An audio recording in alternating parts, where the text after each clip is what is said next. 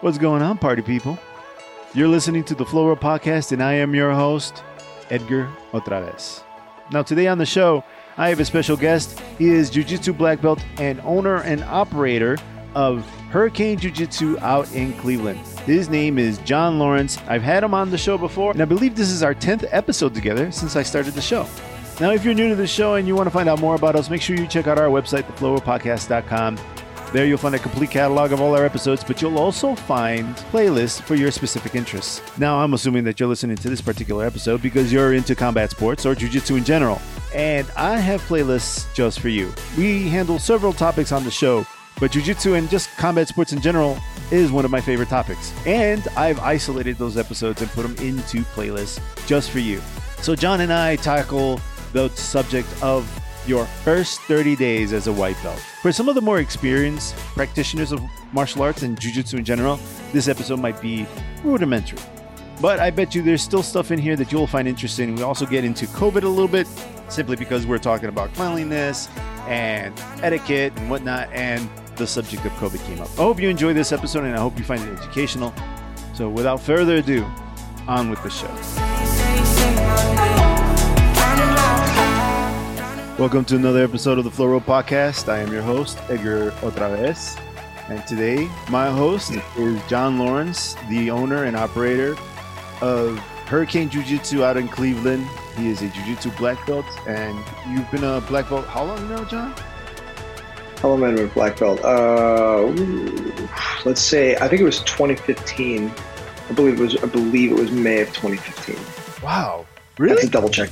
I have to double check that. I think so. Yeah, yeah I Wow, think so. you've been a black belt a long time now. Yeah, it's weird. Yeah, yeah, um, yeah. I think that's right. Let me make sure. Yeah, because I opened Hurricane in 2014, and then I was competing as a brown belt for a while. Yeah, that's that's that's it. Yeah, May of, May of 2015. Yeah, so it's three six. Yeah, my math sucks, but yeah, it's like what eight years or something like that. Time flies, man. I know. Yeah, it's weird. Yeah, I got two stripes in the belt, and used to be like the the old timers had two or three stripes in the belt, and now it's that's weird. Wow. Yeah. Wow, dude. So, um, thank you for coming on. I wanted to ask a question of the black belts I have access to. The question is what to do as a white belt your first 40 th- your first 40 your first 30 days Forty days. Um, i don't know i got bible stuff in my head 40 days you're cool. You're cool, man. yeah, what to do? You sent me like a list. Where'd you get that list? Did you did you create that or? you know that's a collection of things that i've picked up over the years but also like some of these are rules that some schools have but also Yeah. you know you know like it's you know the the the school i'm at right now um they have had like a like a giant addition of white belts coming in and these white belts they're excited they're ready.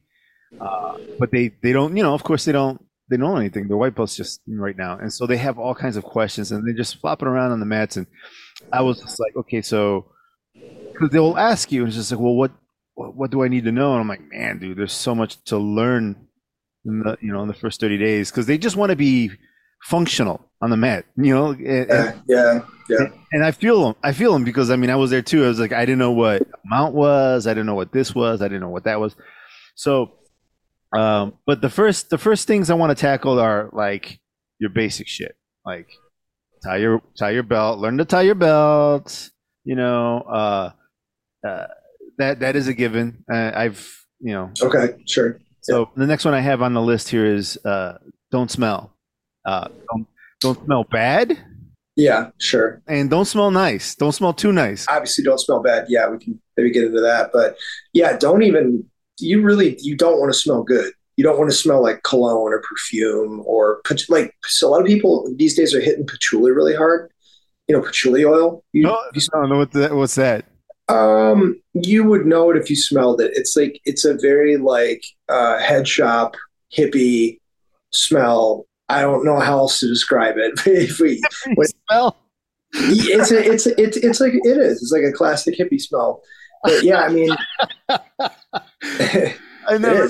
Yeah, I, I, I, guess I don't run into all that many hippies uh, because I maybe maybe I'll, I'll I'll recognize the smell. It's like a whole. I don't know. It's like a holistic thing, but but yeah, as far as people smelling bad, like one of the one of the one of the things that you have to deal with when you're running classes is people being disruptive in general and smelling bad by default, especially smelling really bad, is is it's just it's disruptive.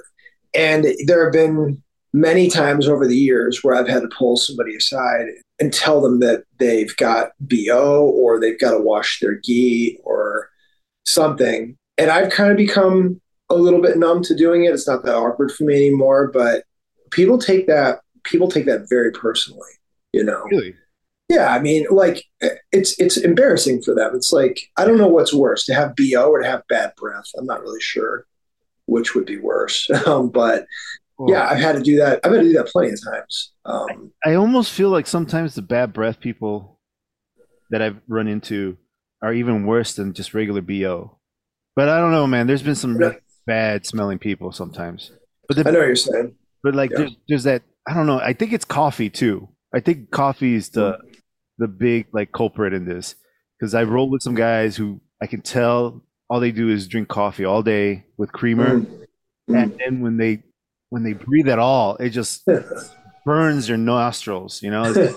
okay. And, and, and, you're doing one of these where you're like you're you're you're doing the move, but you're turning your head so you yeah. you don't run into the path of the smell, and it's just it's pretty nasty, man. I got, I got I have a couple instructors who they keep mouthwash in their in their lockers. I think that's a good move.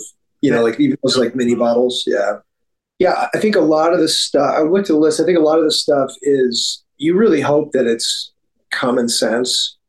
Most of it, you know, hygiene, be polite. What's on the list like post hygiene stuff? Post hygiene. Well, I did want to make one note that the, the cologne yeah. being disruptive as well. Like, yeah, that's true, man. That's true.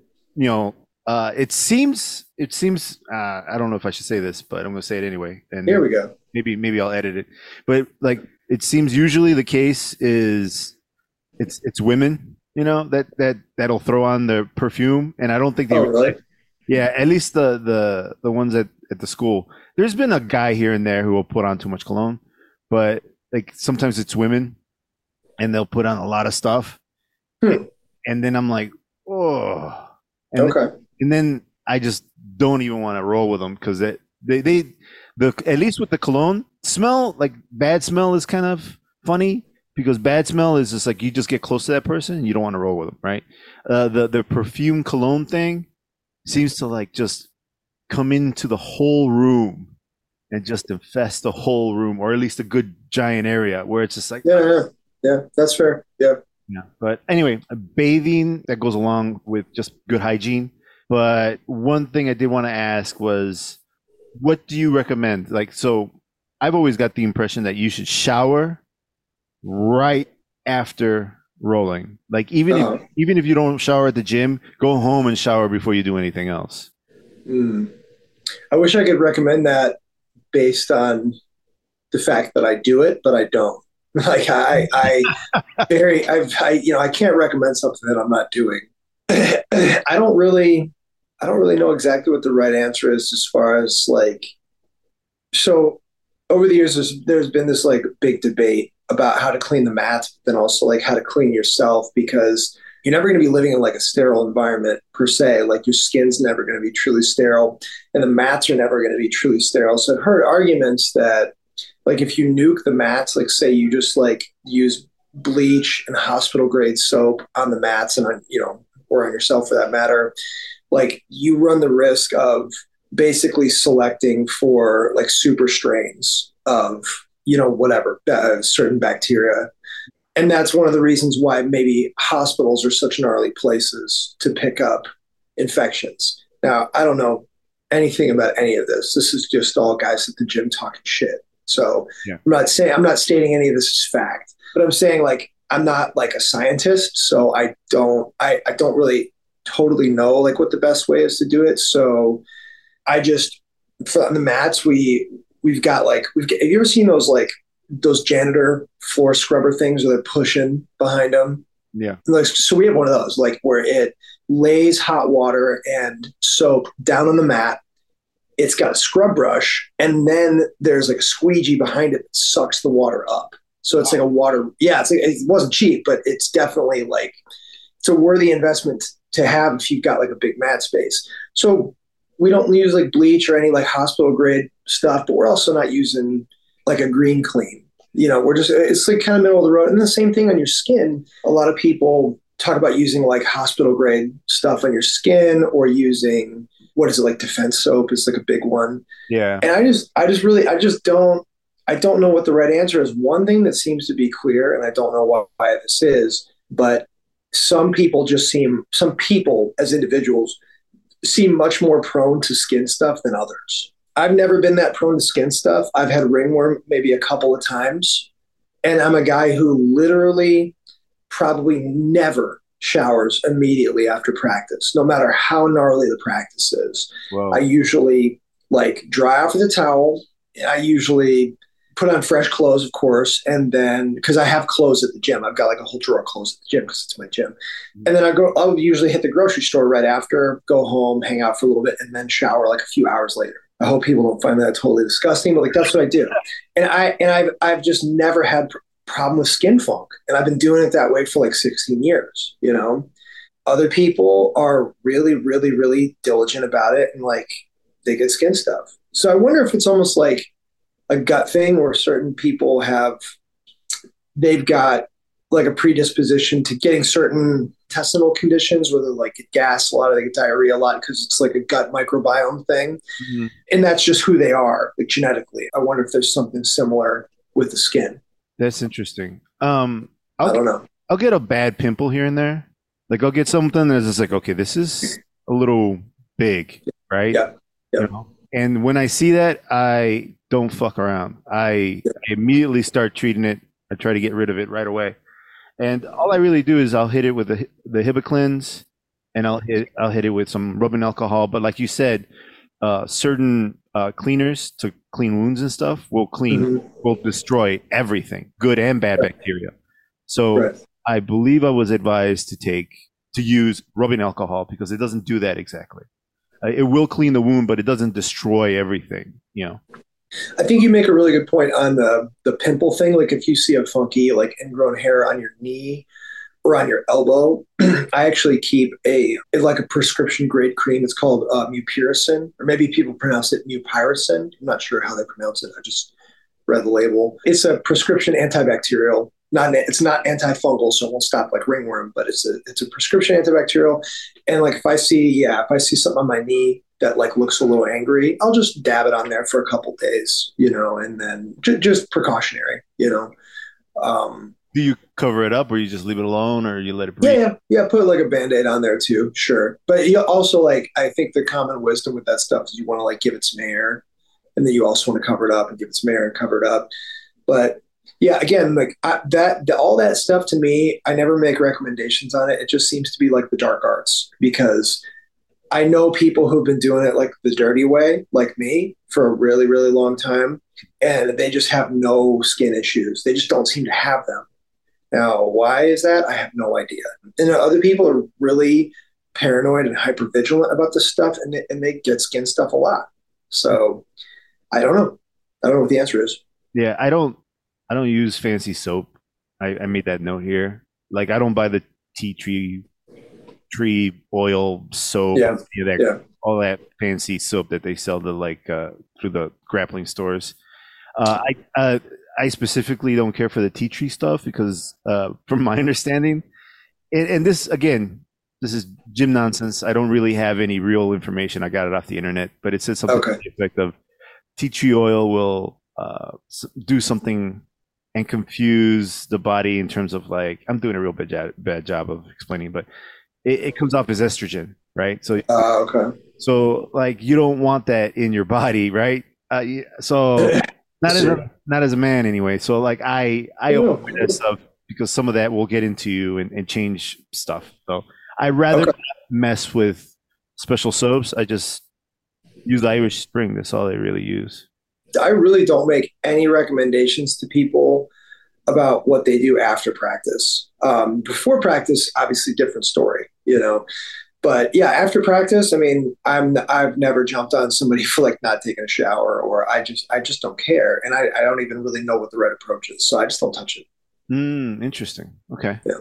Uh, what about uh, what do you say about people coming to this to, to class sick? Do you turn them away? Do you let them hang out? So man, that's that's a really that's a funny question because pre like pre COVID, nobody, myself included, like nobody gave a shit. Nobody cared when somebody came sick to class. In fact, if anything, if it was like if it was somebody who was tough, you know, a good role, and they're like, I'm I'm kind of under the weather, like you kind of think like, oh, dude, I'm going to jack you up today. Like your cardio, your cardio is going to suck. so I would also say that, I mean, we could get into a whole pre post during COVID discussion here. I'd be happy to go down that rabbit hole if you want to, but I've always, um, I know some gym owners and we've talked frequently about how like for years we've always been like in the funk. People come to class sick, they come under the weather, they come with um, you know respiratory stuff, they come with just like general common cold stuff, and we're just our exposure is constant. It's it, especially because I'm the gym owner and I'm always there on the mat with the students. My exposure is constant. I mean, I'm just always getting exposed to somebody something, and that would go for like any regulars at the gym for the most part, right?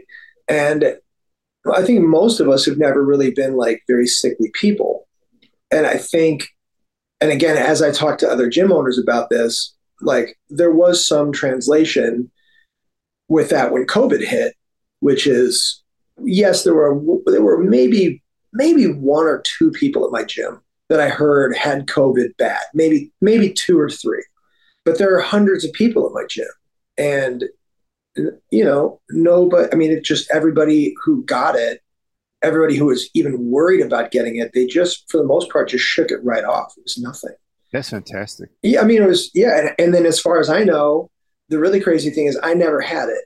I never got it. I mean, and I did, it's not that I didn't get it because I wasn't testing for it. Like I was trying to, I was trying to be, um, like as responsible as a gym owner as I could. So I had like bulk COVID tests where I would I would test myself anytime I had a sniffle because I just didn't want to come into the gym with COVID, you know, at a certain point in time and expose people to it. I just never had it. I never got it, or I never tested positive for it. So you know, I don't uh, I don't want to channel my inner Joe Rogan because I think that that guy is just such an idiot for so many reasons.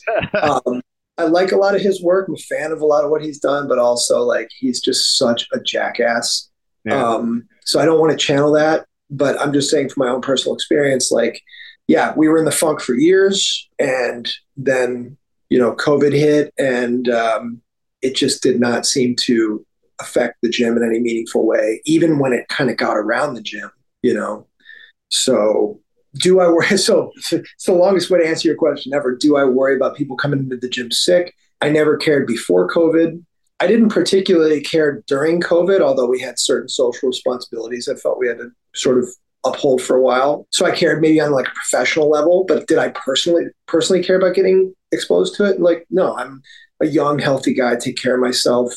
If you look at the stats on it, I was at no point in time in, in the high risk category. So I wasn't worried about it for myself personally. Am I worried about people coming into the gym sick now? No, I'm back to a pre COVID mentality on all that stuff. I'm not worried about it at all. Mm. So, so I caught COVID, and it was a motherfucker. Yeah, I've, yeah. I got a couple of friends who, for it was a motherfucker for them. Yeah, for yeah, sure. and uh, and it had nothing to do with the gym. I caught it on a freaking on a plane someplace on the way. Oh yeah, okay. Um, and it, it was bad. It ended up ruining the whole trip. I I ended up uh spending the whole time in the room instead of hanging out with the family. I was that sucks. And uh, I mean, I got over it, but it was really bad, and I was I was stuck where I was on a boat. We were we went for a cruise. Oh no! Are you are you being facetious or? no, no, no, no. That's horrible, dude. yeah, I, I have been on one cruise in my life, and I will never go on another cruise. Yeah. And, and to have COVID on that cruise, man, that would suck. It was. I am not a fan of the cruise, uh, only because you are stuck on that boat. Yeah, and uh, the only the only help is to go to the doctor thing that they have in there on on, on the ship. Yep. I just ended up in the room taking taking bunches of showers. Like I took a lot of hot showers because the steam helped. Sure. Yeah, break it up. But man, um, yeah, but it had nothing to do with the gym. Never got it at the gym. It was only like on planes and stuff, or on a plane that I caught it. I think I caught something else afterwards, but it, I don't think it was COVID because it was like maybe three months after I caught something else. Mm-hmm. But and usually that you know you're supposed to have a certain amount of immunity, and I figured as bad as I had it, I wouldn't catch anything else for a while. But anyway, um, but no, at least from my perspective and the way that you handled it, it seemed again I'm I'm in Chicago. I'm not in your school, but from what I saw, you seem to handle it pretty uh, professionally. I thought you handled it well, even with. Well, that was that, that was definitely. I appreciate you saying that. But like, I would say from the public perspective, like it probably. I just try to take a balanced approach on it. I, I did not fly off the deep end in either direction. What people didn't see behind the scenes was all of the all of the, like the push pull and the and like a lot of the pushback that I was getting from like basically the the the polar opposite, the, basically from the polls, from the people who thought that COVID was going to be the end of the world and everybody needs to stay home and like you know going to work was just a sin. I, I I always thought all those people were nuts, and I still do. Yeah. But I would I would also get it from the other side where it was like you know like this is just this is just the flu. This is nothing we need to keep the gym open. Let's not buckle to the authoritarian left. And I'm just like, you guys are fucking crazy. Yeah. All of you. Like, can't we just slow down and just look at this for what it is, which is it's it's obviously obviously worse than the flu. But it's also not it's not as bad as people are making it out to be. Like, let's occupy the middle of the road here. Let's take it week by week and let's just like do our best to get far away enough from this thing so we can see it with clear eyes. Yeah. And you can go back and look at the posts I did and the podcasts I did during that time from week one. That was my that was my take on it. But as a result, I mean, I lost students during that time. I definitely had some like friendships that were badly damaged during that time. And it was depressing to see how people handled that whole thing, how they turned on each other and panicked and closed their eyes and plugged their ears to you know medical information just all of it like it was just i'm talking from from one side of the spectrum to the other it was it was an absolute embarrassment how a pretty good chunk of our population decided to handle that whole thing it was yeah. embarrassing you know, in retrospect, I don't know if I handled it very well. You know, I, I, what? Tell me more. What? What? what so, just in general, like, so for me, I felt like you know, I didn't I didn't go crazy. I didn't think, oh, you know, zombie apocalypse. Uh, but I was thinking like, you know, I don't have to do jujitsu for now.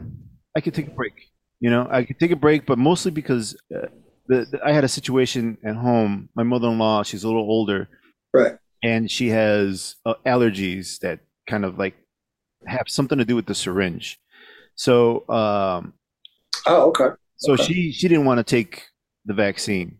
I got you. Okay. So she hung out for a long time, not taking the vaccine, and because of that, and we had we do a lot of things with her, so we or for her too, you know, and so I had to think safely. I didn't want to infect myself or the family, mostly for her, but you know, mm, especially now having seen what it's like to be on a boat with COVID.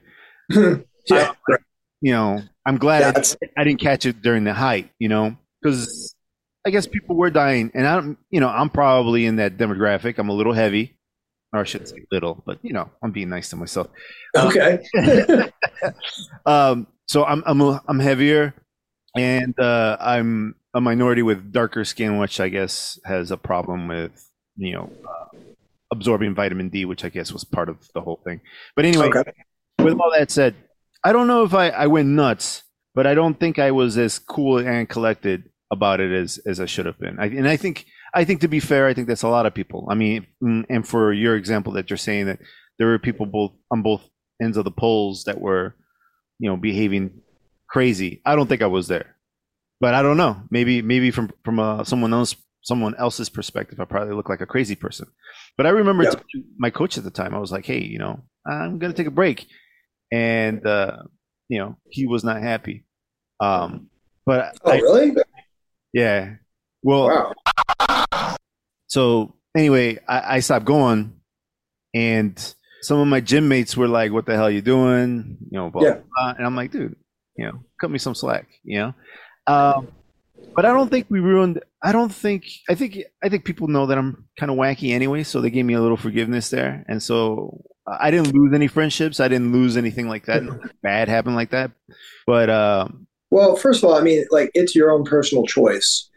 I'm a big. I'm a big personal freedoms guy. Okay, yeah. and and and and that that might not actually track exactly how people are thinking it would right now. If they're hearing me say, "Oh, he's in personal freedoms," like, well, don't put me in a box yet, okay? Because I I got I have some complicated perspectives on that. But what what I will say is like that is your that's your own personal right. If you want to if you want to walk away from jiu-jitsu or tennis or anything else, even during a non-COVID time. I mean, if somebody wants to cancel their membership, my only response ever is okay. Hope to see you again sometime soon. Like that's it. Um, and if you want to, if you want to walk away from jujitsu like during some elevated time like that, I mean, that I I didn't give anybody any shit. In fact, one of the first things that I did was I sent out a notification that we were going to close the school. This was early times before anybody really knew like kind of what was going on. Early times, I voluntarily closed the school before there was even a mandate. Right? I just said like, look, why, why don't we just take a few weeks, shut it down? And I said, and I said, I'm going to pause everybody's membership proactively. Like, I'm not going to take your, I'm not going to take your membership money while we're closed, right? And then people just came out of the woodwork independently without being asked and texted me, and they just said, hey, keep my membership going.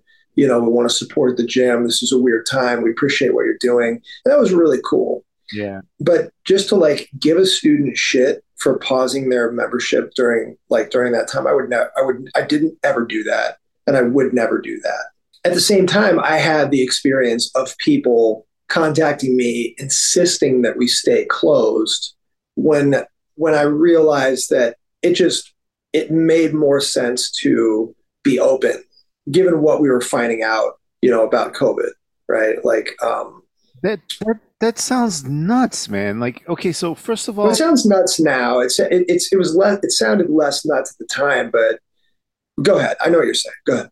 I mean, even regardless of the situation, like you're a business owner, that, that's your livelihood. They should understand that you, unfortunately, have to take some kind of risk in order to keep the school going.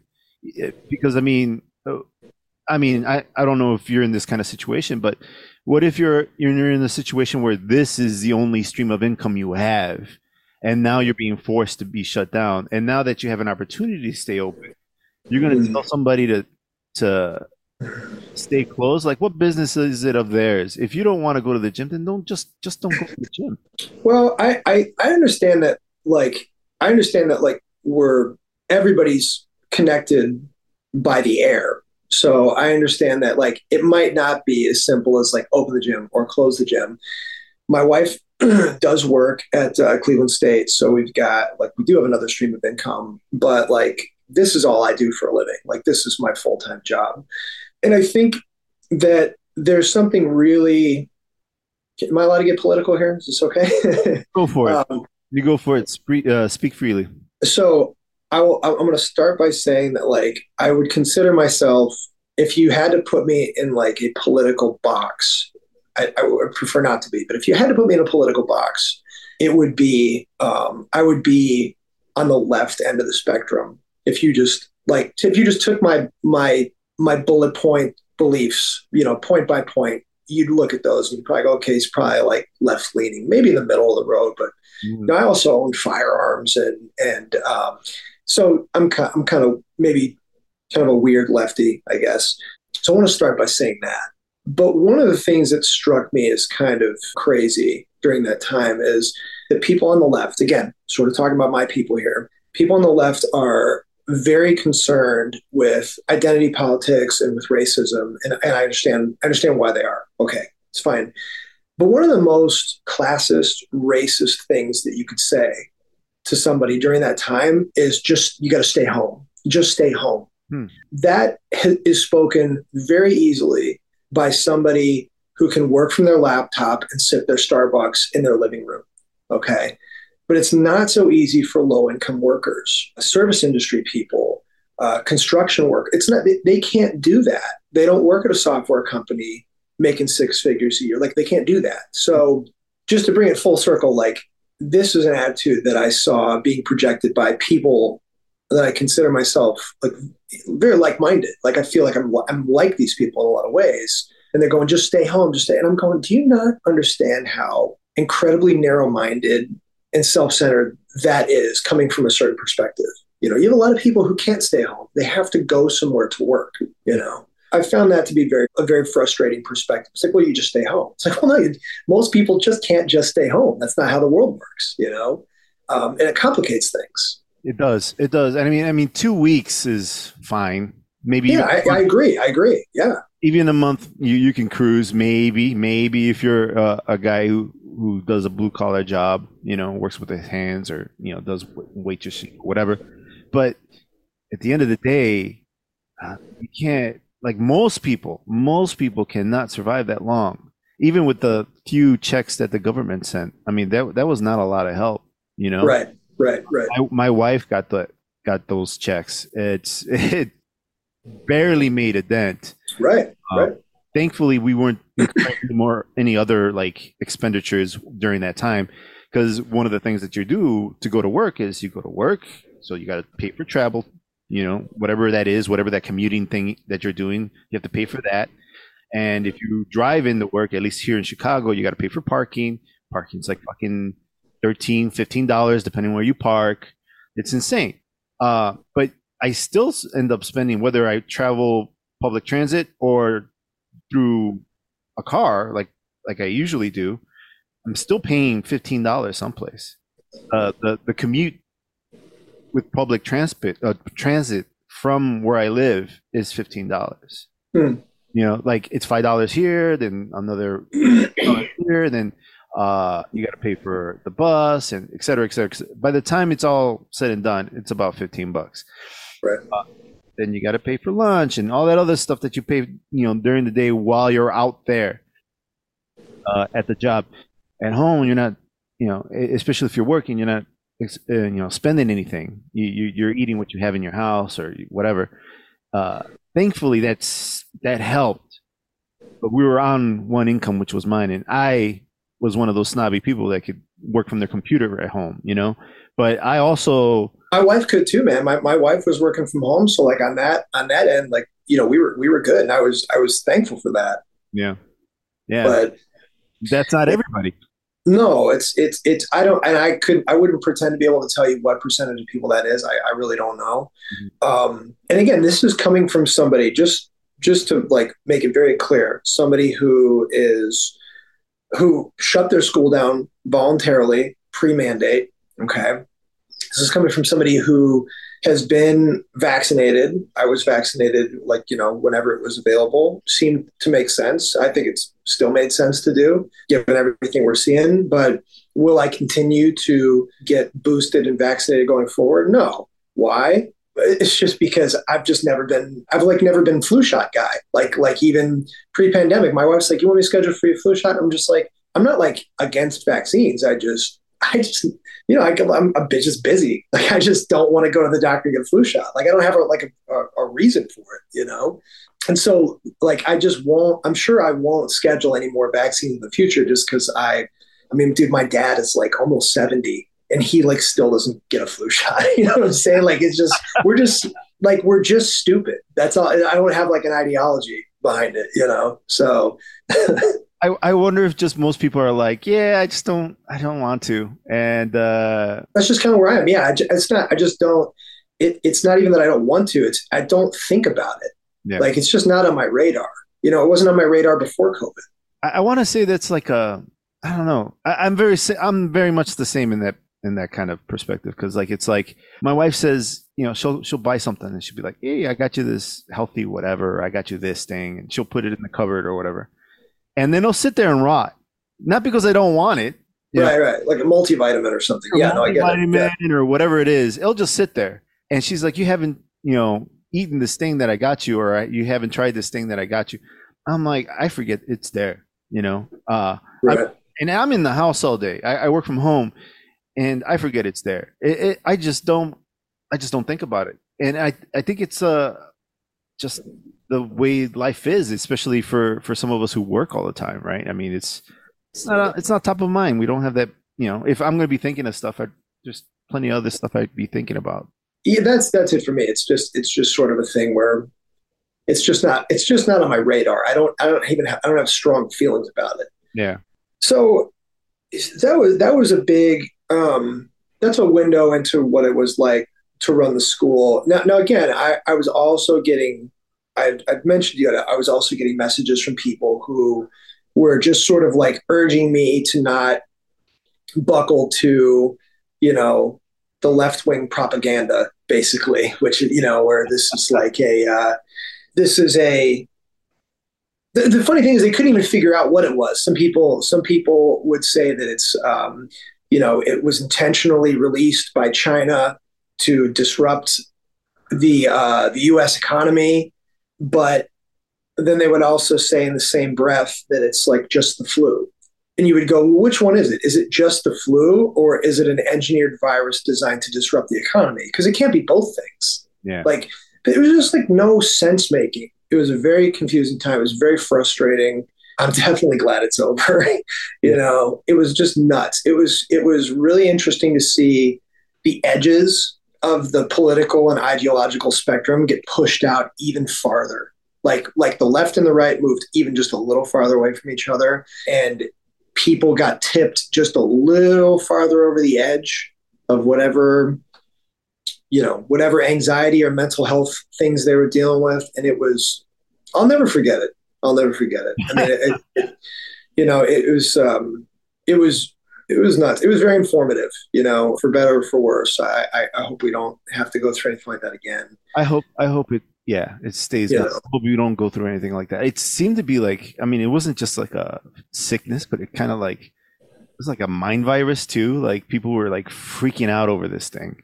I would argue that was actually most of what it was. I, am not saying now to be clear, I'm not saying that like it didn't exist. That's not what I'm saying. Mm. What I'm saying is the mental effect that it had in the country, I think, was far greater than the because it's because physical effects now. I mean, I think we just hit like an all time record low for COVID hospitalizations in the U.S., but the after effects are still very much with us. You know, and what do you um, think it is? Just like the I mean, like like like you still have. I sort of like I sort of was giving Rogan some shit earlier, but like this guy, he cannot let it go.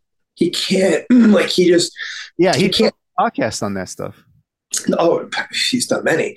Now look again.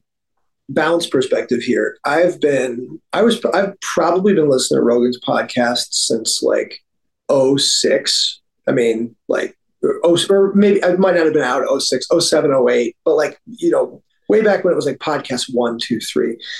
And it used to be just like funny drunk stories. you know? It just used to be like, oh, this one time me and this guy and that guy went out and we took too many edibles and you know we thought the waitress was an alien and then everybody laughs and that's it you know what i mean like it was fun it used to be like a fun podcast but that that COVID broke that dude's brain. I mean, CNN kind of did like a hit piece on him when he got COVID, and it hurt his feelings so much.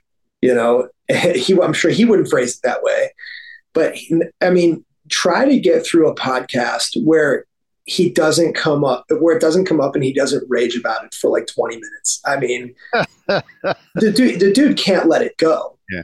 And he's brought on like every guy that will say that like the vaccines were this and they were that. And I'm like, guys, I, I just want to like grab him by his face and just go, look, I'm not a big vaccine guy, but where are the bodies? 300 million people have been vaccinated, or whatever it is, yeah. millions and millions and millions. Like, and it's such a dangerous vaccine where the spike proteins are crossing the blood brain bar- barrier. And this is it. Where are all the dead people? Like, what, what are you talking? I just don't understand it. Yeah. Um, to be honest, I am a big Joe Rogan fan. I mean, it's I think a lot of people who start podcasts. I was. I, I definitely was. Um, but but I I am 100 percent on board with what you're saying. He is he he's lost a little bit of that flavor that he had in the beginning, where it was just fun. You know, it was just fun. Yeah. Just yeah. fun. It was crazy, and uh, every now and then he, you know, bring somebody on and talk about aliens and you know getting high, and I, you know, it was fun. And uh, I, uh, I don't, I don't listen to him as much anymore. Uh, if I do, I'll, I'll put him on, but only for certain people. Usually about fighting, or if he brings on a comedian. But I leave the science stuff alone. I'm too stupid to understand some of it anyway. So is he. He is he is in no way qualified to be, to be bringing like his dude his MMA podcasts are are uh, you know sometimes the fighters are a little boring but they're great. Yeah. The podcasts that he's done with John Danaher are I mean when he's when he stays in his lane and he and it's comedians and jiu-jitsu guys and MMA guys man I mean he's so impressive you know but then when he starts bringing on, he starts like vetting scientists to bring them on. It's like, dude, you're not qualified to vet scientists. Like, you don't, you you wouldn't know if you were talking to a total shill. You would have no tools to detect that well, you're, because you're not qualified. Yeah, not not to slam him, but he has had people that who's fooled him, you know, and come on and and pretend oh, to be sure, other things. Sure. And and uh, to be honest, how would you even know? You know, like uh, anybody can be subject to you know some kind of imposter, right? But if I could somehow magically get on his podcast, like this is what I would say to him. I would and I would explain, like, dude, you you you got to stop bringing on. I'm putting this in air quotes, scientists to like debunk this or that or the other thing. It's like like it, it's and here's why, because imagine that imagine he was watching my podcast, right? So I have the, the John Lawrence Experience podcast, and he's just some dude watching it, right? Great podcast. It'd be a great podcast. no, and, and and I bring on, I bring on an expert in Tai Chi. Or no, no, no. What's not not Tai Chi? What's the one where people go flying? Like where, where the, the, the like the oh. like the you know I'm talking about the force martial arts. Yeah. One of those yeah, one of those wushu things. Yeah, I know. Yeah, where it's like I move my hand and like three dudes just fly across the room, hmm. right? so I bring on one of those guys. Okay. Now, this is assuming like I'm just a regular Joe without like a martial arts background. Like I can't, I can't properly vet what is or isn't a legitimate martial artist.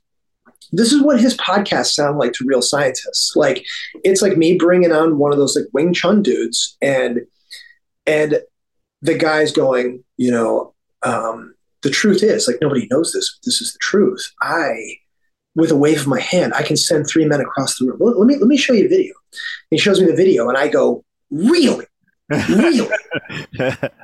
how how do people not know about this? you know what I mean? Because that's that's his reaction to every dumb thing. Yeah. These like these scientists tell him. He's really.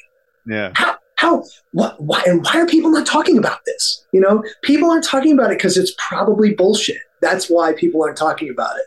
It would be the same thing he, because he's a martial arts expert and he understands how to vet people who are actually martial artists he would be he can't pull his hair out but he would be he would be losing his mind on, on the other end listening to me you know who doesn't know anything about martial arts give this tai chi guy like a platform to talk about like his death touch. Like that's how he sounds when he has on some of these guys who are like, oh no, like you know, I, uh, I've got I've got all the science. Like I know what I'm talking about. It's I just wouldn't have those people on. You know, I would just understand my limitations that like I don't have the expertise to vet these guys. But he's never going to have on a fake martial artist because he is an absolute. He's probably the world's foremost authority in martial arts. No bullshit. Joe Rogan. I mean, he's a, ta- he's a Taekwondo black belt. He's a Brazilian Jiu Jitsu black belt. He's probably watched more people fight than any other person on the earth. Like that dude knows what works and he knows what doesn't. Nobody's going to trick him and he can vet who is and who isn't a martial arts expert. But for some reason, he has dedicated his platform to like bitching about COVID most of the time. And it's just, it blows my mind. I don't understand it. Yeah, maybe that's what it is. Because there was something about it that just I just stopped listening. And uh, I mean, one is my job has changed, so I, I, have to do a lot more reading and typing. So I don't spend any time like being able to listen to podcasts anymore. And when I do, I, I have to scroll through his stuff to find something that I really want to listen to because there's a lot of like this science this and left and right that and all that. And I just I don't care to hear any more people uh, about you know bitching about weird things and yeah, COVID, I'm kind of done with. I'm, I'm, I'm there with you too. Uh, I don't want to hear any more about that. It's not gonna, it's not gonna help me. You know, some of this weird stuff is not gonna help me. I don't want that in my brain. You know. I mean, do you know what it turned out to be? It just, it like, like probably with most things, once you get far enough away from it, and you can really see like, you know, the forest as opposed to just seeing the trees when you're up real tight. It just turned out to be um, a little worse than a lot of people thought it was going to be but then also not so not nearly as bad as a lot of people thought it was going to be. It just it, it kind of turned out to be you know something that was that was more middle of the road than I think the the, the polls would indicate. Yeah. You know what I mean? The polar opposites would indicate, and that's just kind of like how shit is in life a lot of the time. Yeah, yeah, and I think a good balanced approach to basically anything is is a good approach. But one one more thing that I wanted to ask about the bathing thing is. Oh yeah, how do you, dude. We we we, we drove off a cliff. Yeah, we flew off. yeah, I, I love you know. I'll, I'll, let you flow, man. I'll I'll go with you too. Dude, we just pulled it. We just pulled a Rogan. We just yeah. yeah. Uh, so anyway, uh, I wanted to ask. So at least for me, I feel like I have to keep a little stubble uh, to keep from getting pimples and stuff. Do you have anything? Oh, you know, do you avoid that? Do you do you not? You, you look you look clean shaven right now. Well, I'm clean shaven only because I I still have like a teenage level of hair in my face. So I mean, I I only grow like if I was going to grow facial hair, it would only be the saddest goatee you've ever seen in your life. I mean, I just I'm here on the mustache line and then here on the chin line, and I get almost nothing on my cheeks. Um, so I'm just not a person who really has to worry about that too much. But you're talking about like as far as like ingrown hairs and, and stuff on your face. Yeah, yeah. Yeah. And then again, if I see something troublesome, like I'll pull the hair and put some of that that mupirocin cream on. Uh, and you can you can have you can get somebody to write you a script for that, I think fairly easily, even just as like a precautionary measure. Hmm. Yeah, I I just let the stubble grow, and I'm the same. I have no hair on certain places, and my hair, just in general, on my body is like patchy. You know, so I just freaking hate it. You know, so I'd rather not see it. But at least with my face, I would be clean shaven too. I just feel that keeping just a little bit of stubble keeps some of that stuff from going getting in the. Oh, that makes sense. Yeah, sure. I'm sorry we like ripped the COVID thing so hard. You can see that I've been clearly traumatized by it. oh, don't worry. I, I could I, I could seriously though, especially now, I could do like a five hour podcast on like just what it was like to run the school during that time. I think I probably need to see a therapist about it. you're, you're, you're ripping on Rogan for not letting you go. Maybe we should let it go too. It was hard, dude. Yeah, it was just, it was, uh, uh, all right, let's, let's, let's get off of it. I'm gonna start. I'm gonna start. I'm gonna start crying and paying you. So. Oh my goodness. Um, I've had a few people cry on this podcast too. Me, I'm the number one culprit of always crying on this stupid podcast. All right, hey man. Yeah. So, uh, so anyway, washing your gi. Do you have any tips for the white belts on washing their gi? Yeah, yeah. This actually I do. Um, it's very simple. Uh, I would say, um, people kind of get bent about whether it's like cold or hot water. I don't really think it matters too much. Hot water obviously be preferable, but obviously wash it after every practice. You might think it doesn't stink after a practice. And to that, I would say you're just too used to smelling yourself. It does. It smells bad. Um, I would also say that a cup of white vinegar in the wash. Anytime I've had people come up to me and go, you know, this rash guard, I think I have to throw it away because I can't get the stink out of it. if you ever have a garment like that, whether it's a gi or a rash guard, then it just seems to have that permafunk. You can definitely hit it with maybe one or two washes uh, with like a pretty strong dilution of white vinegar, and it, it knocks that stuff out, man. I mean, it crushes it. That's that's that's big.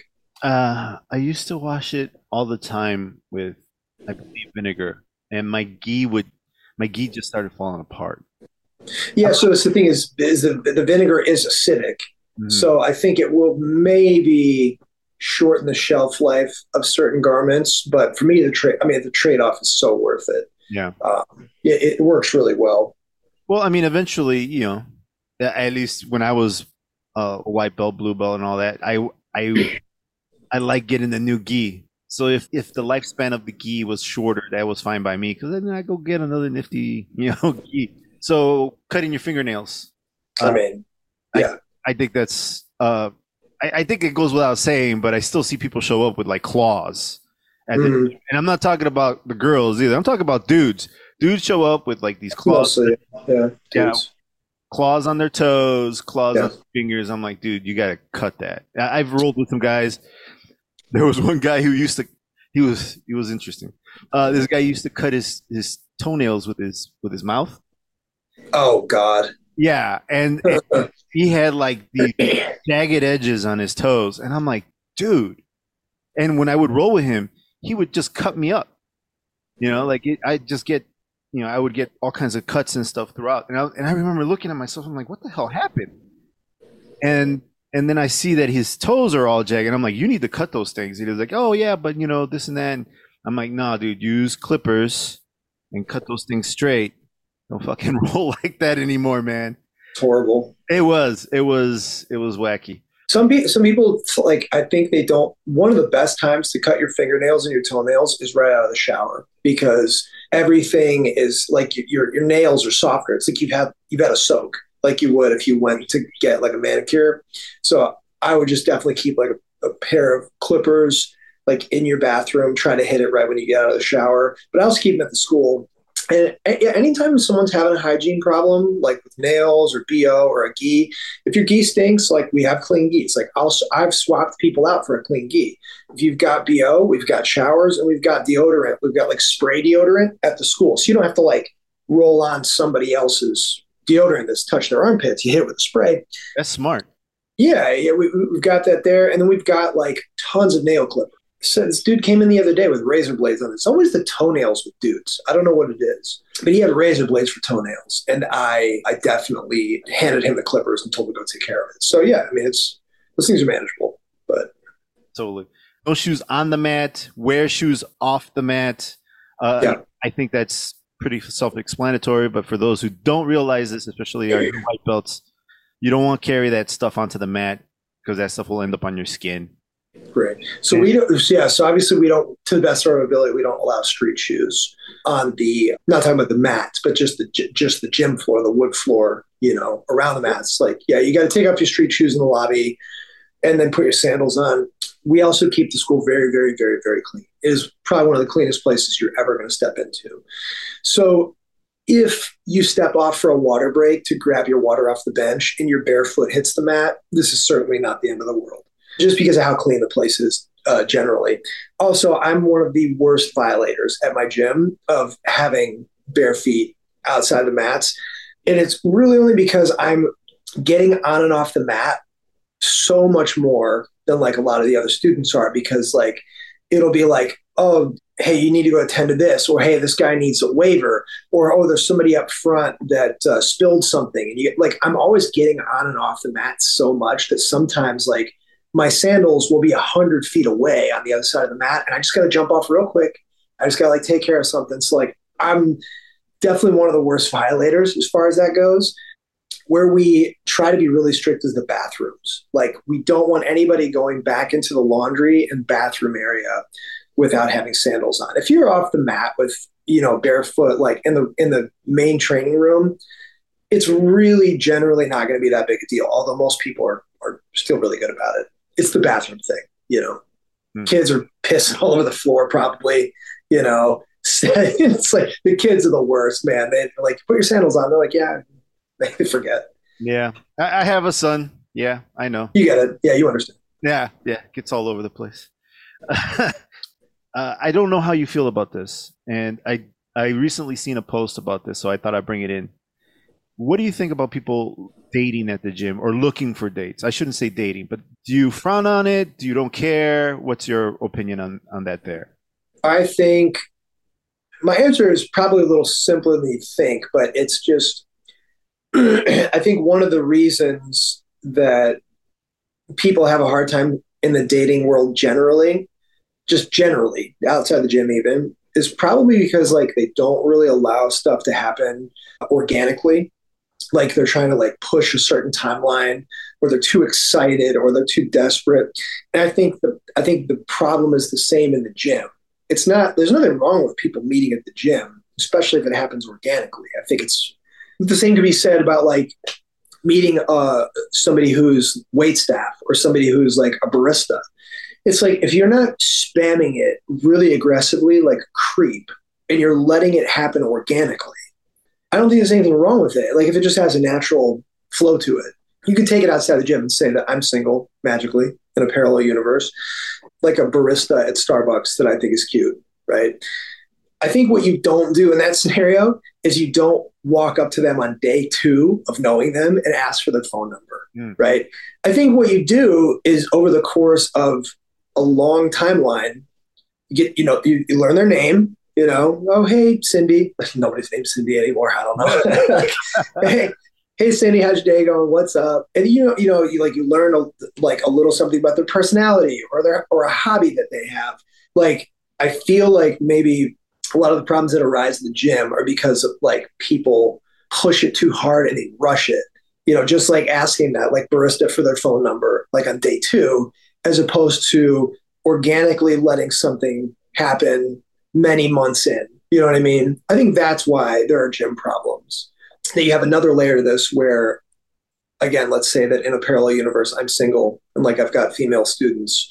The instructor starts actively dating the students, which is, we all know this is a thing that does happen frequently, right? That to me, I think is a much more ethically complicated area because, again, there's in theory nothing wrong with like me meeting my soulmate at the gym, just sort of organically, it just happened. But at the same time, you know, you're in a position of authority, you know, however artificial you think that position might be. Um, I think some people still think it's there.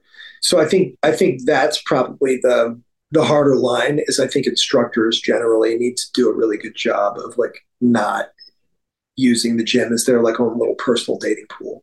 Yeah. I mean, we've all got we've all got stories about that. I've got multiple stories about that. I'm sure you know you wow. do too. Yeah, it's um, yeah, it's not a good look. It's not a good look for the instructor to be dating the the students. But I mean, if if it's something where it's like, okay, well, you know, they end up getting married and all that stuff, then you know, you could say, oh, you know, that worked out. But yeah, I, yeah. I think I think what happens is like you're saying, you know, people do a bad job of trying to uh, get in this person's favor, and then goes, you know, they come off as a creep, or you know, let's say they do date, they were dating for a while and things were okay, but then now that relationship falls apart for whatever reason, relationships right. don't always work out, and now you have two uncomfortable people at the gym. Yep. You know, so like uh, sometimes people leave because yeah. you have to go find another gym, and what a pain in the ass that is, right? Especially, I've had that happen for sure. Yeah. Oh man, really? Yeah. I mean, when you're, when you're dealing with such a large group of people, you're just like shit's just going to happen. You know, that's just the way it is. Um, yeah. So people have people have gotten together and then broken up and then and then left, or maybe they came in together. We've had that too, where people come in as a couple and they start training and then they break up and then like who gets claimed to the gym you know? That's or do you just continue to like try to train there at separate classes or even be on the mat together and just acknowledge that it's awkward and just deal with it? You know i don't know. Um, but i think um, i think the instructors dating the students i think that's that's an easier thing to say like generally like you shouldn't do that. It's a big world out there you know? We've got the apps. I guess i've heard of these apps tinder I, don't, I don't know. I've never actually used one. That was uh, that came a little after me, but um, you know, yeah, you can you can meet people. But yeah, I, I really do think it's the the organic for the student to student dating. It's just like organic versus forced. I think forced is the problem. We've had a lot of people try to like, let me get your snap or let me get your number like within a few hours of meeting you, and that's you just this is not a recipe for success broadly. And it's just going to make that interaction at the gym in a very intimate environment even weirder. So, It, it will make it weird. It'll make it uncomfortable, especially if it's you know guy to a girl. Like that's not. Nah, you got to be patient. You know, you got to be patient. Just let things happen organically. Right. You know. I mean, you Um, might find out that you don't like her, and then you've made a mess of the gym, right? Yeah. Uh, so or vice versa. One of the topics I have here is learn the gym etiquette. Some places you bow, some places you don't. You know, Right. bow before and after the after a roll. You tie your belt and learn the secret handshake. I want to make sure that I brought that up because Yeah. the secret handshake that the Carlson Gracie team Yeah. shares, you don't do anymore. I find it very creepy. It's yeah, yeah. it's only creepy if you don't meet straight, you know, straight Yeah. If you go downwards, then it gets creepy. Yeah, so for people who don't know, it's um it's a hand the the Carlson Gracie handshake is a fingers fully interlocked handshake where you're ba- I mean you're basically like holding hands with the person like in like this way like in like a basket weaving type of way which is very very awkward. I was never a huge fan of it and and it, it it's uh it's confusing to new people, you know, they don't really understand.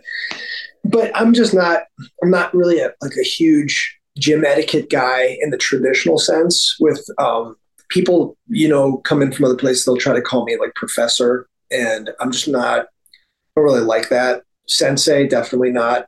Um, just go by John most of the time. Some people call me coach and they seem to be comfortable doing that and that's and I'm that's that's fine but then and then bowing on and off the mat it's, it's kind of like the vaccine thing. I don't really have strong feelings about it either way. I just don't reflexively. It's not that comfortable for me to do, so I just don't really do it.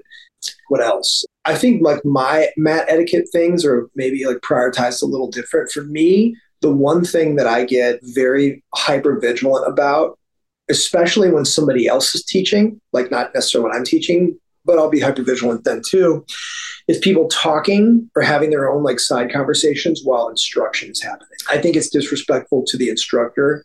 I think it's disrespectful to everybody in the room who's trying to like learn what's what the instructor's teaching.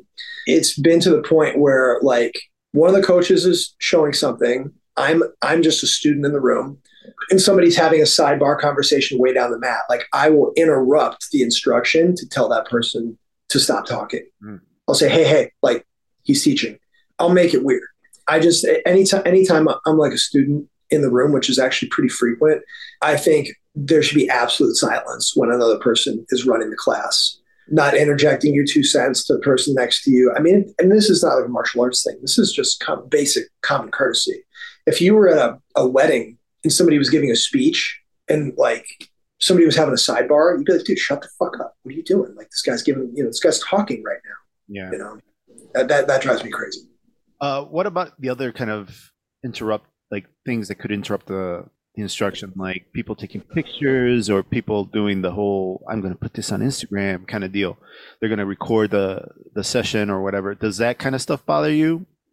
Um, most people ask, which I appreciate. Most of like the instructional content we film ourselves.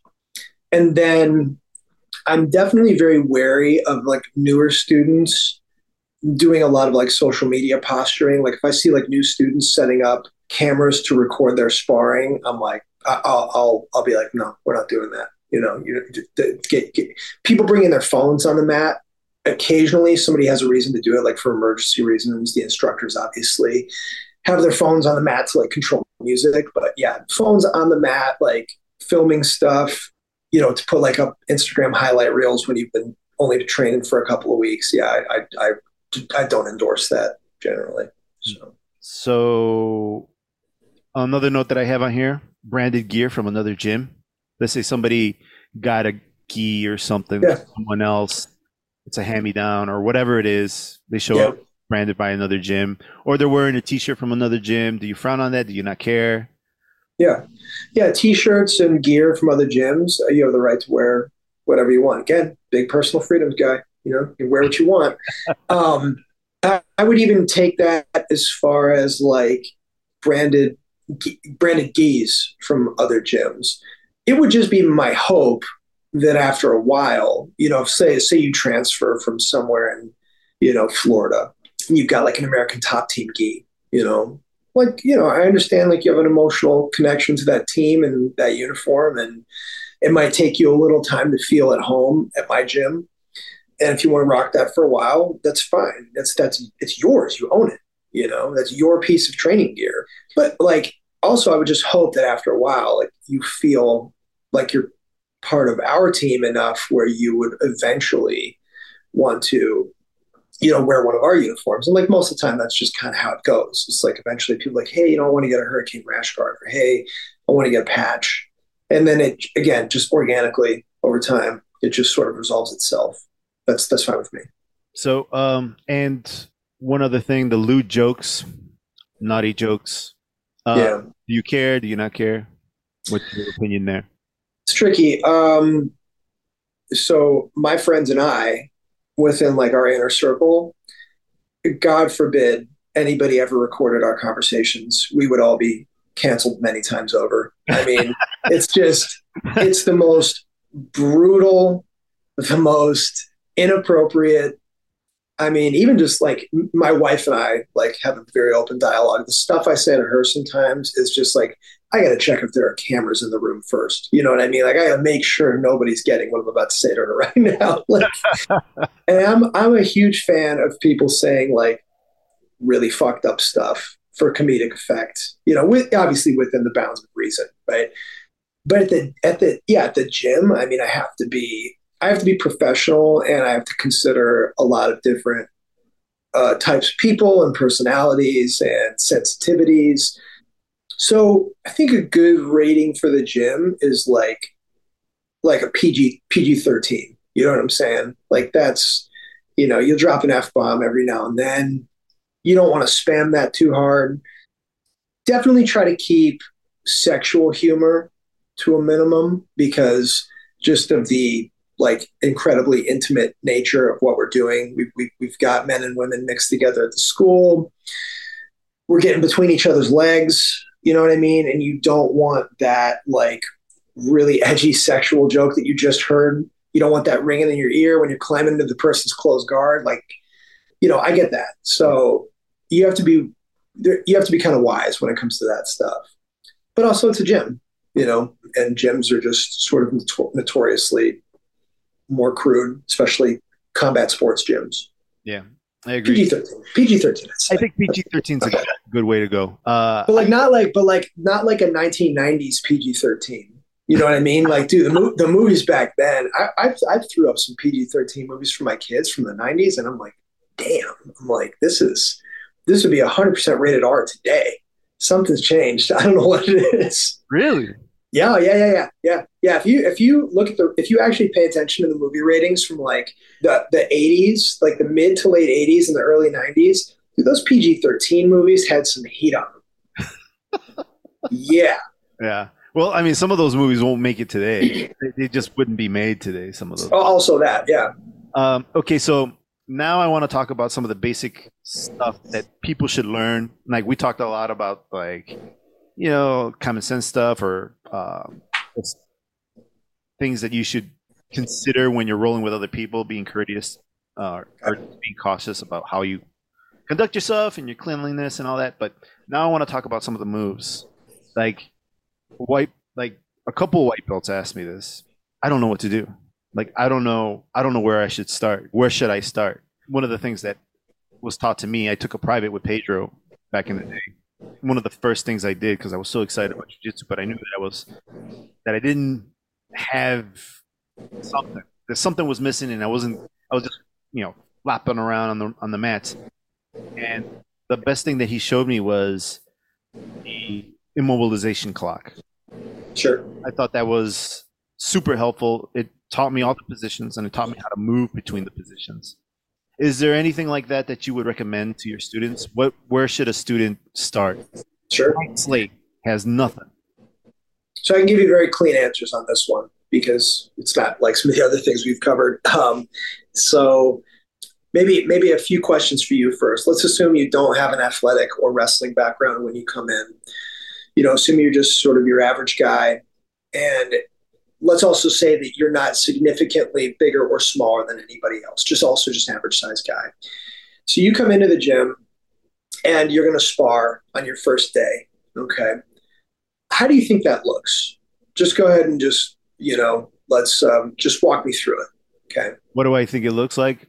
Yeah. I think I think it looks like you're going to end up on the bottom. You're going to get mounted, and uh, you might spend a lot of time just fighting people off because you know even if you get on top, you're not going to last there very long, especially if the person's a blue belt and above. You got it. That's perfect. Yeah, that's it.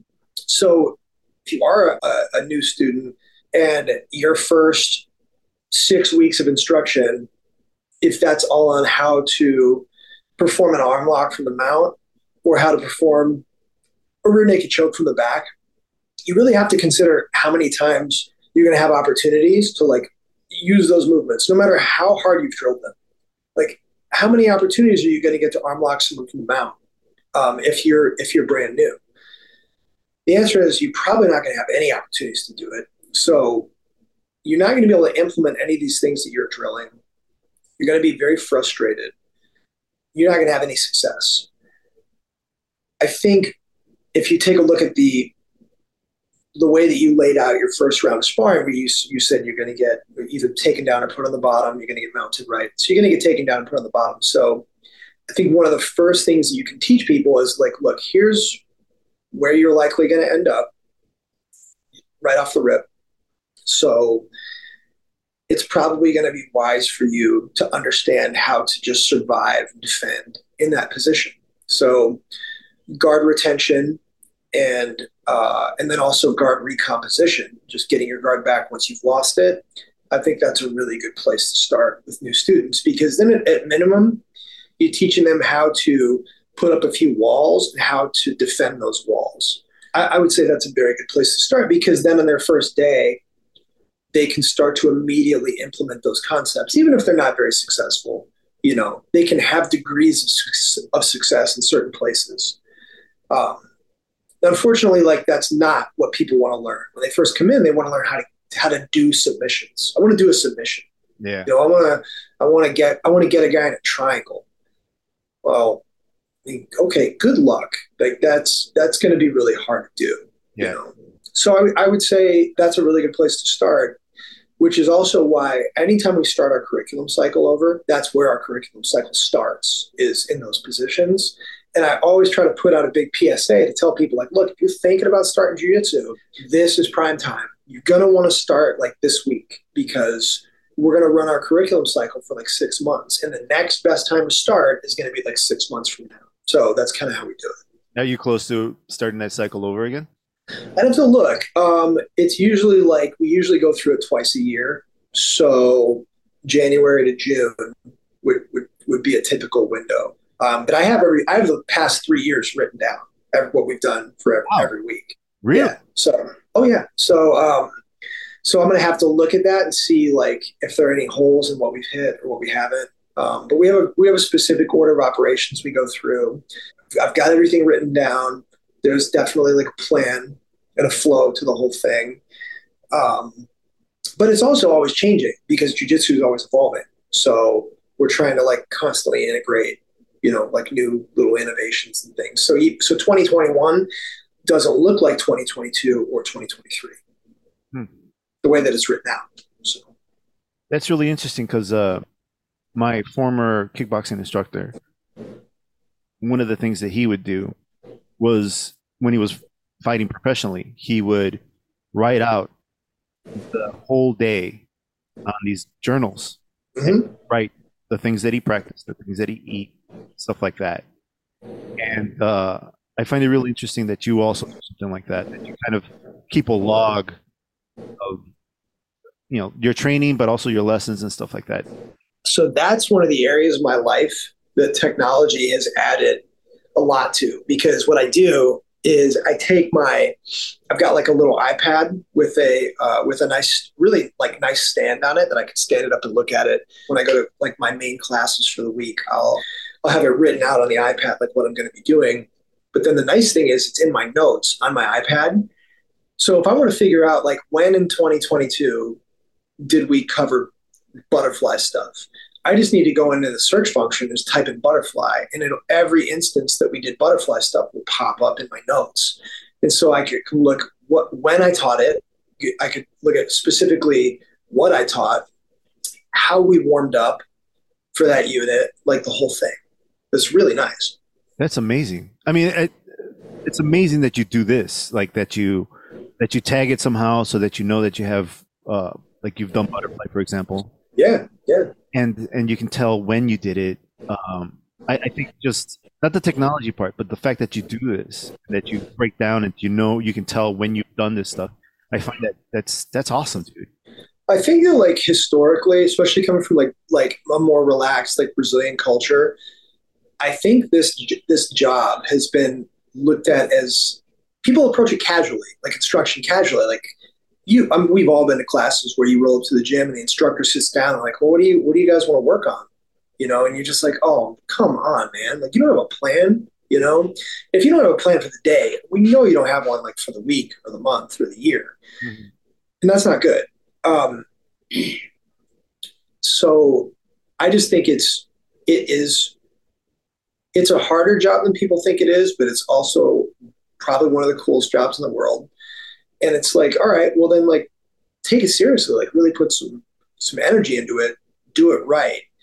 Make it a real actual full-time job where at any given point in the day you could be improving something about the school or your ability, your skills, your instruction, but like make it a full time thing for real. You know, be, be be a professional. Yeah, that's what I was gonna say. You you take it very seriously, and you and you're very much a professional. And just like I was talking about my former instructor, he took it very seriously. He wrote everything down. He, he could look back on stuff, and then because he was a professional, uh, I think that's probably just a a trademark or uh, something that professionals do, right? You have to write down so that you can quantify that data and, and be like, okay, well, this worked out, this didn't work out, etc. So as far as like techniques, you would you said that you would you would teach the kids or kids or the people uh defense, right? From the bottom and the positions that they would most likely be in a lot. Are there positions or things that you do not advise white belts to do within their first 30 days? Are there things that they should just avoid? Because there, you know, there's plenty of shiny, cool new stuff coming out, right? You see that video, or you see somebody submit somebody really cool with a buggy choke or whatever, uh, in UFC or, and what have you.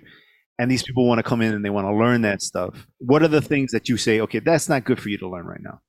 Uh, I don't really have anything specific. It's just like if you're going to start a drilling, if you're going to drill something, you need to be able to do it.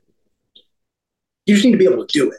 That's it. Let's just stop right there. Like you need to be able to act to actually drill whatever it is you're trying to do well. And for some people, they're just not there yet. The next thing you need to be able to do after you've drilled it is you need to be able to implement it on somebody who is just marginally resisting you, just a little bit. You know, they're just giving you a little bit of movement and they're making your job slightly more difficult. And then you just scale that up to sparring. So I, I would just say that I, there, there's no single move that I would say don't do that on your first day, even when it comes to like, you know, something perceived as dangerous, like heel hooking or leg locks. Um, if I if I had to really narrow it down, I would say there are certain there are certain feet to floor positions that I don't like people doing in the training room generally. Jump, uh, jumping closed guard. It's a very low skill, but very high risk. Like j- learning how to jump closed guard, I could teach you how to do in about two minutes. It's very low skill. You don't need dr- need to drill it. You could just go to a competition and just do that. But it's also like a very dangerous, very wild thing to do. The flying scissor takedown, Kani Basami, is also something that is not allowed in the training room. I believe it's also illegal in some tournaments, isn't it? Some, not all. Yeah, uh, some, but not all. You can't do it in, in the on the IBJJF circuit, but you could do it if you went to like Naga or like I think like Grappling Industries, like they'll they'll allow you to do it. So no, I don't. I really don't have like a banned technique list. Um, I would I would steer people away from like certain ways of training maybe as opposed to uh, like certain like banning techniques. Hmm, so, like, what do you mean exactly? Some certain ways of training? Just training too hard, or what? What? What are you exactly? What I think I think people need to have control over themselves. You know, um, you want to you want to have control over yourself. Uh, so, for example, like say that you're say that you're passing, say you have a new student and they're passing someone's open guard, and like they do it in a way where their like elbows and their knees and their feet are f- just sort of flailing, and they they shin their training partner in the head, right? That person didn't have control over themselves. And if they did have control over themselves, then that means that they meant to do that. So those two, do you understand what I'm saying? So yeah. like either you didn't have control over yourself and you shin somebody in the head, or you did have control over yourself and you chose to shin somebody in the head. Now, obviously, I don't think the second one is true in most cases. People aren't trying to injure people, but yeah, it's okay to like try to win. It's okay to train hard, but you have to train hard in the context of having absolute control over what you're doing. And when you when you lose control and you hurt someone, like that's what I actually have a problem with. The times I've got I've gotten injured in jujitsu, I basically hurt myself. It's yeah. not it's there's a couple situations where somebody else hurt me, but for the most part, like a lot of my injuries in jujitsu was me doing it to me.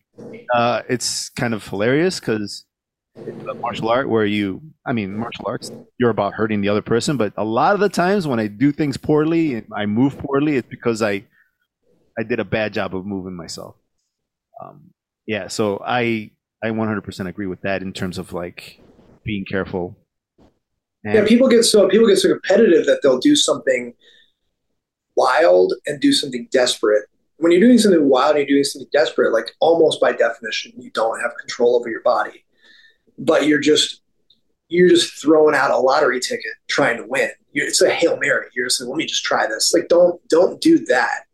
If you don't don't know what you're doing and you don't know if it's going to work, it's it's no different than going like being at a striking gym and trying to like cartwheel kick somebody. just just because you are out of options. You know what I mean? Like you have no you don't know how you're going to land you don't know how that foot is going to land on the other person. Like you just don't have control over yourself. Mm-hmm. You know. Would you recommend the white belt to pick his partners? Would you say, hey, uh, just roll with white belts, or roll with blue belts, or roll with whoever? Who do you? What do you recommend for for that? I would say probably just train with everyone at, at first, kind of, but but also like the people who've been there for a while are sort of going to like self police that and that they're not like we're not going to have like brown belts going up to the guy who it's his like third day going, hey man, you want to get around? Like the, the, the room seems to separate yeah. in that way. Yeah, I just I generally just let people pick their own training partners. You know, I'm not I'm not super controlling in that environment. Okay, and so whoever they end up with, that's fine. Yeah.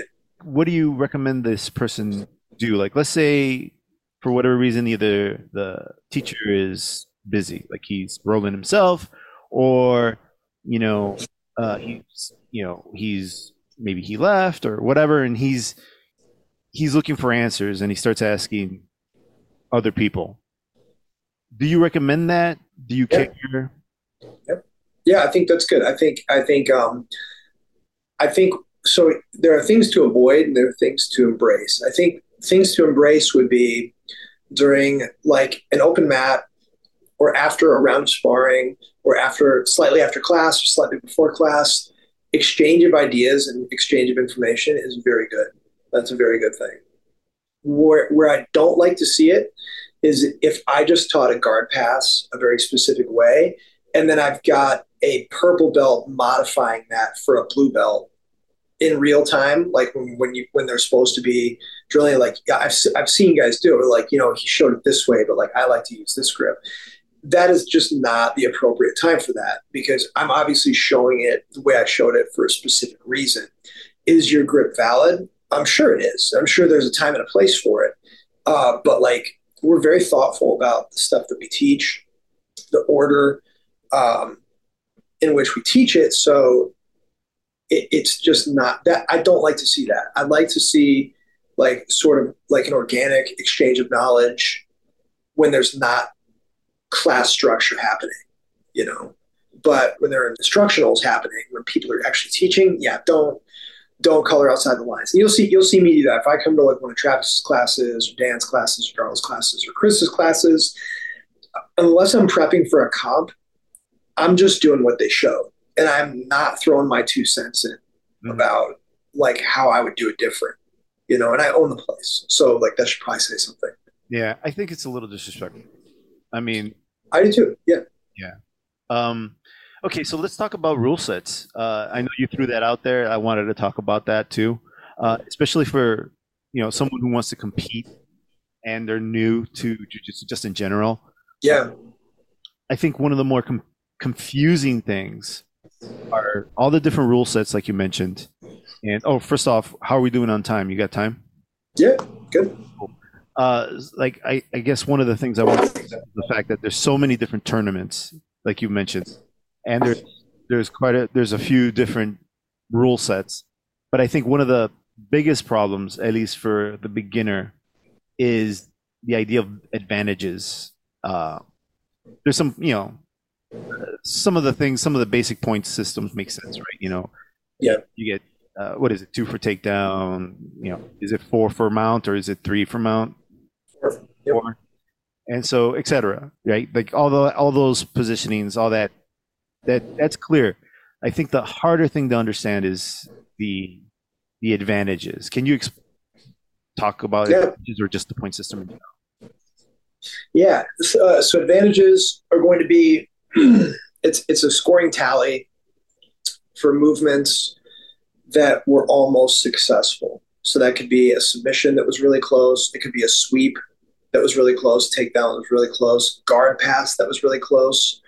Um, back take that was really close. You're going to get awarded a point for an advantage that's going to be totaled if there's a tie. So if we tie in the real points, say I take I take you down, I get two points, and then you sweep me, and then you get two points. Scores two to two. We're tied. But if there are things that happen that were near movements, um, those get totaled as advantages. So you might be up two points, one advantage to me, two points, no advantages because you almost sweat me or you almost, you know, then you would win the match. Um, that's the basic idea. How, how close do you have to be for that submission, for example? Let's say you. Problem, the problem is that it's subjective in that way. So that is that's at the referee's discretion. Um, there's definitely some, I, believe there's some literature talking about how seriously the person has to mount a defense, you know, but like, I mean, I've seen guys just grab a foot, kind of pull on it a little bit. And if the foot gets straightened out a little, the person gets out of the footlock, you know, there's no way of telling how close it actually was because everybody's got a different tolerance in that joint, you know. But the ref might or might not award an advantage. It's it's subjective, you know. Um, so that's that's maybe it's a little problem there is the subjectivity of it. Yeah, I can see how that can be uh, a little mysterious, especially when when it's subjective, right? Yeah, I mean, I think I think in a way it's you almost yeah you almost don't want those like officially on the scoreboard. You almost want the referee sort of like privately tallying, like, okay, this guy almost did this, this guy almost did that. And so they can make a more informed referee's decision, you know, after the match. But there, it's it's it's tough. I mean, it's a it's a, it's difficult to converge on the perfect rule set. We've talked about it before. You know, I, I don't um, I don't know that I've got one.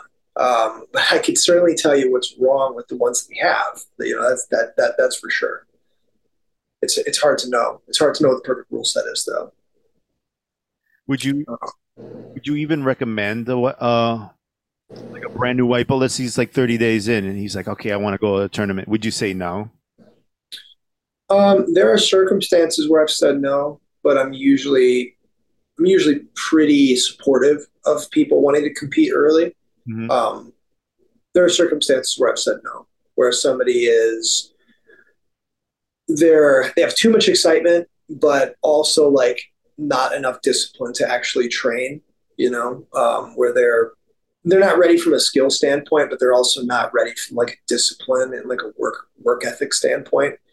And I don't like people to just be able to sign up, train a couple times, be like, oh, I was on Hurricanes competition team. Like that to me is um, there's something like special or maybe not special, something like, yeah, I guess special about that to say to like wear some of our competition team gear that we we really only issue for competitors, you know, because you you know, you decided that you wanted to tour the gym for a couple weeks and play around and not really put your heart into it. Yeah, so I'll there a few times I've hit the brakes on people, but it, it's pretty rare.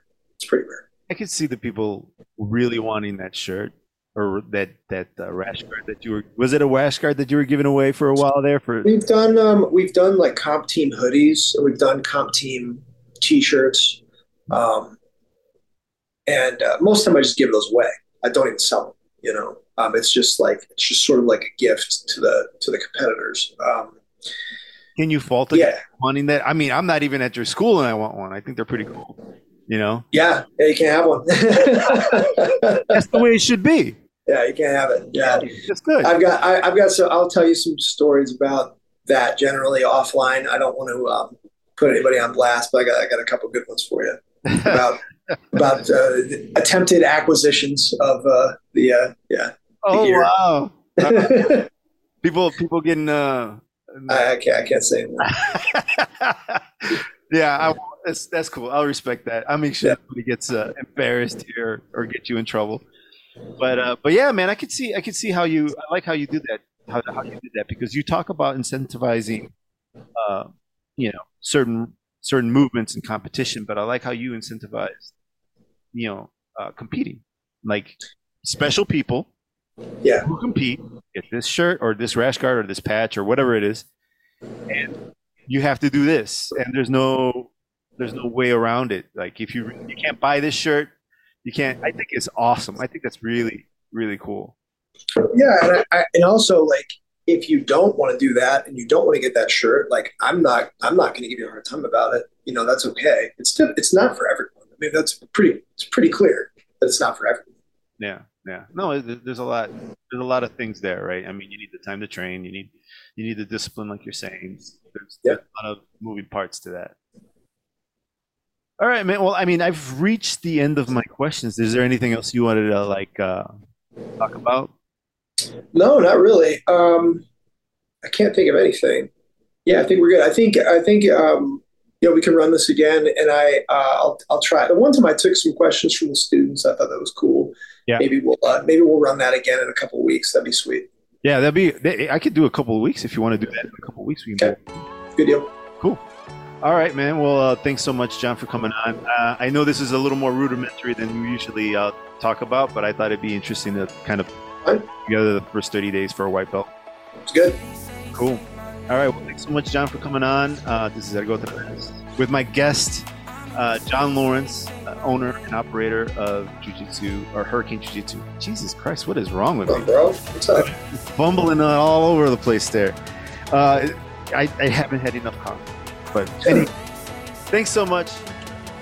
The music you're listening to is titled My Name by Swift. You can find that over at Epidemic Sound. Now, for those of you who do not know, Epidemic Sound provides royalty free music for a license that you pay for monthly. So if you're a content creator like myself, you'll find the library of Epidemic Sound amazing. They have tons of music and really cool stuff. They have hip hop, they have reggaeton, they have something called future bass. I love it all. So if you decide you want to go over to Epidemic Sound, make sure you use my referral link in the description. Now, if you're looking for exercise equipment, be it for your home gym or your commercial gym, make sure you check out Titan Fitness. They have great equipment for a reasonable price. I highly recommend Titan Fitness. I myself have the T2 rack uh, it's 71 inches tall and it fits perfectly in my gym. So I love them and I highly recommend them. So make sure you check them out. And when you do, make sure you click on that referral link in the description. So there you have it. Man, I love having John on every single time I have him on. I learned so much, and I hope you did too. And if you want to learn more from John or you want to look him up, make sure you go to his website, hurricanejj.com But you can also follow him on Instagram under the name hurricane.jj. He's a great follow. He's always posting stuff, and I dig it. But if that's not enough for you, make sure you check out his school out in Cleveland. It's a wonderful facility. He's got this dope mural on the wall. He's got these nice mats. It's a huge space. Really, really nice. I highly recommend it. I went there. I think it's so cool. If you're digging this, make sure you check out our website, theflowrollpodcast.com. Also, if you want to follow me, Edgar OtraVez on Instagram, the name is Edgar OtraVez, all one word. Or you can follow the show on Instagram under the name The Flow Roll. And if you like this episode, make sure you like, subscribe, comment, and share wherever you get your podcast at. And press all the buttons that make the podcast God's happy. Thanks so much for listening. This is Edgar OtraVez. Behave yourselves. Laters.